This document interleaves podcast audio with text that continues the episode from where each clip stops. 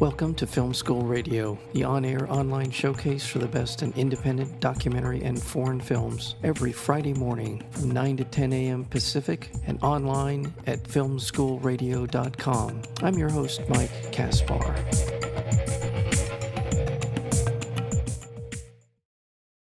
Without further ado, I'd like to bring into the show the director of this, as I said, wonderful documentary film. It's called The Serengeti Rules, and we're speaking with the director of the film, and that would be Nicholas Brown. Nicholas, welcome to Film School. Thank you. Thanks very much. Thank you so much for being here. What a wonderful film. Tell us a little bit about, your background and how you got to know about these remarkable scientists, including Bob Paine, Tony Sinclair, Mary E. Power, and others. Tell us a little bit about your sort of how you came to this project. Yeah, sure. Well, the project started when we got a hold of Sean Carroll's book.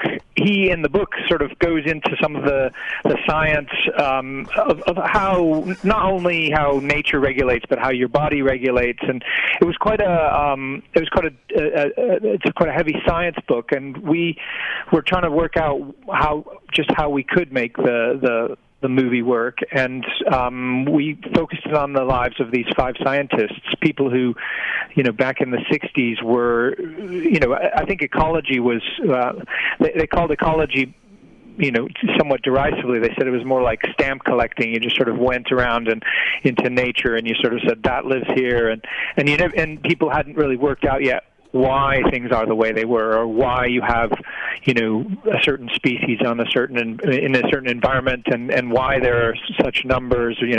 Why in the Serengeti, for example, would you have wildebeest, and why in those numbers, and why there, and why do they do what they do? So we started digging in to the characters, and that led to the film. Yeah. Again, just what you described, I think that's important for people to understand that while we have an incredible array of scientists today working around the world in trying to understand the planet that we live in and the implications of climate change and industrialization on the world, we don't at this time, as you said, it was kind of a quaint thing, sort of a boutique thing to be interested in how the environment operated, how our world operated. And so I think that's an important part of sort of understanding why these people are so important and why they are able to, they were able to affect such a tremendous, they had a tremendous impact on science. And maybe that's indeed. And I think ecology is one of those subjects where we actually know so much more about like the moon and distant stellar bodies than we actually really do about our own planet. The complexity involved. One of the scientists who's going to be there tonight at the screening is a guy named Jim Estes, and he has a just a very simple mathematical equation which shows you if you have just a very simple, say you had a really simple ecological system with, say, 100 species, which is, you might find those in the Arctic where, really have very few animals interacting. When you count all the ways they can interact, they can either eat each other or they can, be negative or positive or neutral in their interactions with each other. The complexities involved just with 100 species ends up being like, some astronomical figure. I can't even remember, but it's got a lot of zeros behind it. So, in fact, ecology, it turns out, is one of the most difficult sciences, and possibly one of the reasons it got a late start in comparison to, say, other sciences, is because it is just simply so complex. The interactions of the, everything from, your gut bacteria on up to the interactions of elephants and wildebeest on the Serengeti, on all these different scales. It's an enormously complex science, but I think enormously vital one. One of the reasons we made the film, and one of the things that I always say to audiences is that, the last century we spent a lot of time and energy as humans working out our own health, say the health of the human body, fixing that, and this century really has to be the century of the biosphere. How do we take care of the world around us? How do we bring it back to health? Because if we can't, ourselves will be in jeopardy. Yeah, there are a lot of different things in the film that are important bits of information in terms of how we've progressed since they started doing their research. And one of the things that I think we should talk about is the idea of the importance of certain species in the ecosystem, and they're referred to in the film as keystone species. Tell us a little bit about that idea of sort of, and how that relates to sort of the how things work in nature. So keystone species are something that Bob Paine discovered. Bob Paine sadly passed away during the making of the film, actually. Bob Paine worked up in the Pacific Northwest, and he worked specifically in the tidal zone. This will be the region where, you know, between the breakers and where the kind of tide sometimes exposes the rocks and the shoals and then sometimes submerges them. And you have an array of species there. And it's a good example, and it's where we begin the film as well, is with this idea that if you have an array of species living in an environment like the intertidal zone, there'll be plants, there will be things that eat the plants, which and then there will be those animals that eat the plant eaters. So there are different levels or layers. A keystone species most often ends up being a top predator. And the way Bob Paine discovered this is that when he looked at the tide pool, there was one key predator, which is a starfish. We don't think of starfish as predators, but they are actually. They're like the lions of the tide pool. They're incredibly voracious, and so what Bob did in the 15 species that were there, he removed this one, which was the starfish, and the entire biodiversity of the tide pool collapsed. When he removed other species, nothing happened. There were no changes. But when he removed this one, the biodiversity literally reduced from 15 species down to one. And that got him thinking that there are certain species that are more important than others. And this completely overturned the way that we thought nature works. Prior to that, people had always thought that nature was built upon sunlight and nutrients, and then you get the grasses and the trees, and then things will eat those green things, and then there'll be the predators, and the predators are somehow insignificant. And what Bob's work showed was that, no, the predators, in fact, completely determine how an environment looks. And it was based on that, then we found that in all kinds of other environments. In fact, now we can't find an environment that doesn't work this way. It would be really scientifically interesting to find an environment somewhere that doesn't have a keystone species or some sort of top-down forcing is what they call it, a top-down where presence of like a predator or a relatively rare species, usually at nearer the summit of the food chain, completely is responsible for how the rest of the ecosystem functions. Yeah. Let's talk, and it is such a fascinating documentary. It is, not only is it a history lesson going back to the time when these scientists were working, and they were working in separate disciplines, and they came together with this idea of studying the environment in a way that they began to put the pieces of this puzzle together as a group. And it's a remarkable documentary on that level, just sort of their history and understanding them, getting to know them, as well as how they fit into a bigger picture and how they were the pioneers who in many ways showed the path forward for others to who followed them to understand the world and to accelerate our knowledge of the world we live in. So let's talk a little bit about these particular scientists, and I'll.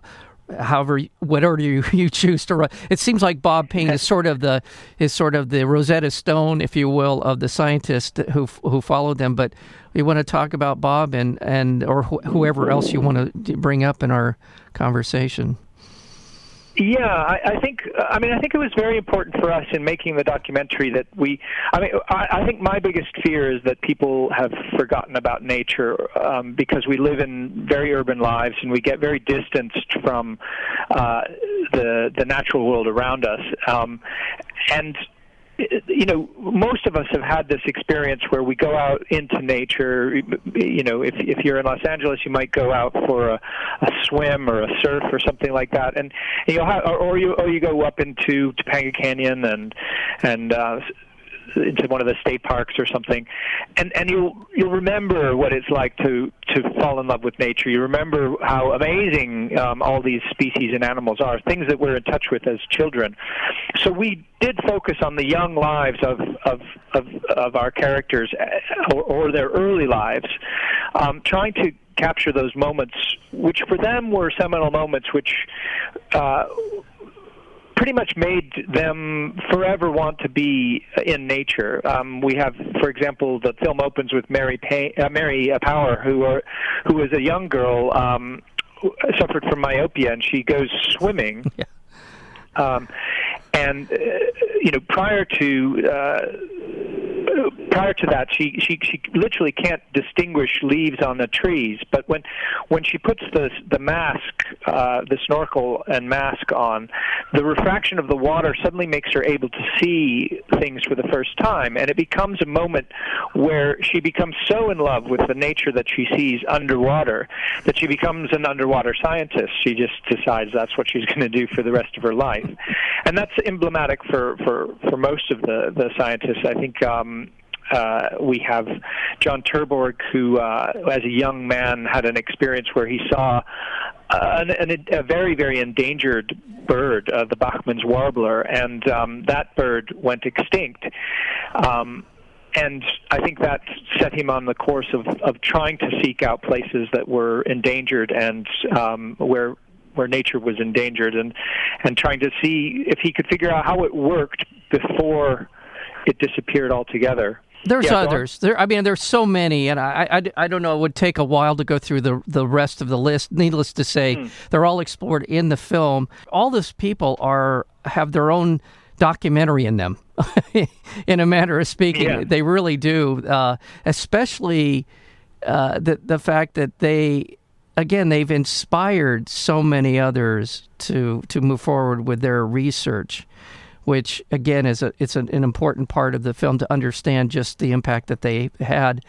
But before we go any further, I want to remind our listeners that we're speaking with Nicholas Brown. He is the director of the new documentary film called The Serengeti Rules. It is, for a lot of reasons, an important film, and one of the most important parts of the film in my mind is that for many of us who feel that the environment in the world we live in is hopelessly doomed for because of climate change and industrialization, the film offers us a way out. And I don't know how much you want to talk about that part of the film, but I think it's an important part of the film.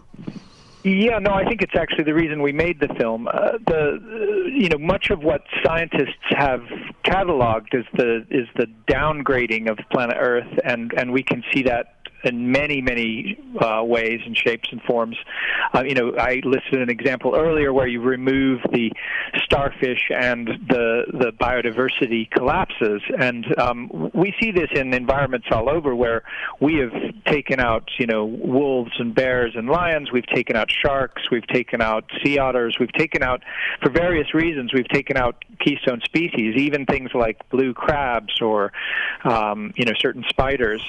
And we've seen then a collapse in the biodiversity, and there was a report recently where the UN said that up to a million species, are set to go extinct. What the report doesn't tell you, and what the film will tell you, is how and why. And one of those reasons is these interactions between species that are very complicated. That basically, you remove the keystone. Say, for example, we took wolves back out of Yellowstone. We might also lose beavers, and we might also lose cottonwoods and certain fish and other things, all because of the loss of one species. But it turns out, and this is the magic of the film, is that this process is reversible if you put the species back in that's missing. This was the case in the Serengeti, where they, in that case, the keystone was in fact the wildebeest. And when the wildebeest was allowed to recover from the sort of 50s and 60s onwards, they bounced back in such numbers that they affected everything else in the ecosystem. And suddenly you had more giraffe and more lions and more elephants and more wild dogs, and everything suddenly came back into the picture because of the presence of this one incredibly important animal that was driving the nutrient cycle and really controlling the fire cycle, everything. It had such an important impact.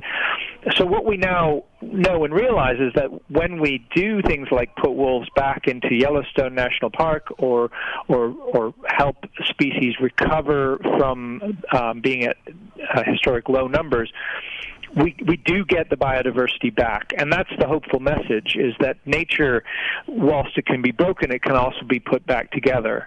And it's important to know that and document that scientifically, because we can make a lot of mistakes if we don't know what we're doing. There's lots of examples where we've introduced species such as weasels and stoats to New Zealand, and they've only just made the situation far, far worse. When they weren't meant to be there in the first place. But when we understand how ecology works and we understand which species we can put back and we know the effects of that, we can have remarkable recoveries. And we can recover, even our own health can be, there's examples where humans thrive much better when there's a lot of biodiversity in the ecosystem.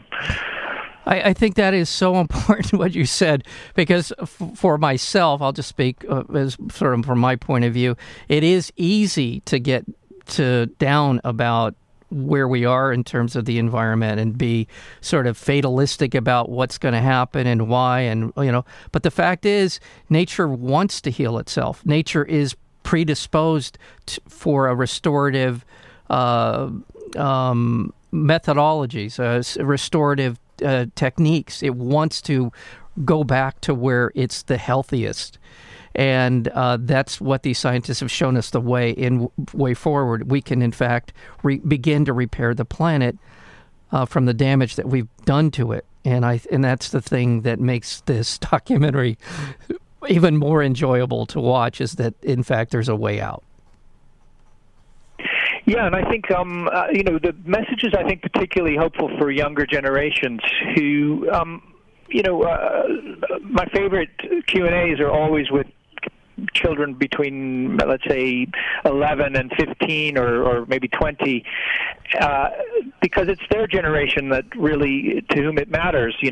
We've recently lost, a species of rhino that they'll never see, that I had the opportunity to see when I was younger, and that's tragic. But before we get to that point of extinction, we can, there are things we can do to recover nature.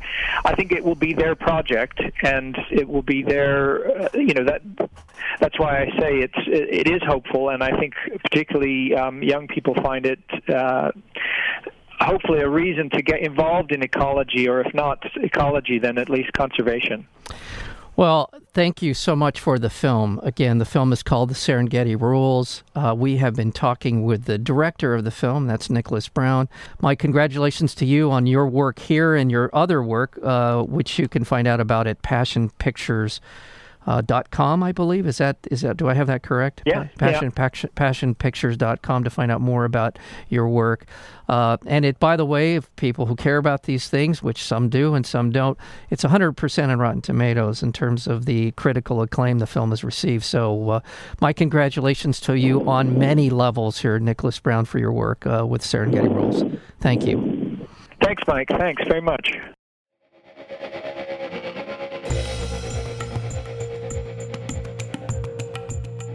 You've been listening to Film School Radio, the on-air online showcase for the best in independent documentary and foreign films. You can find out more about the program at filmschoolradio.com. I'm your host, Mike Kaspar. Thank you for tuning in, and we'll see you next week with another edition of Film School Radio.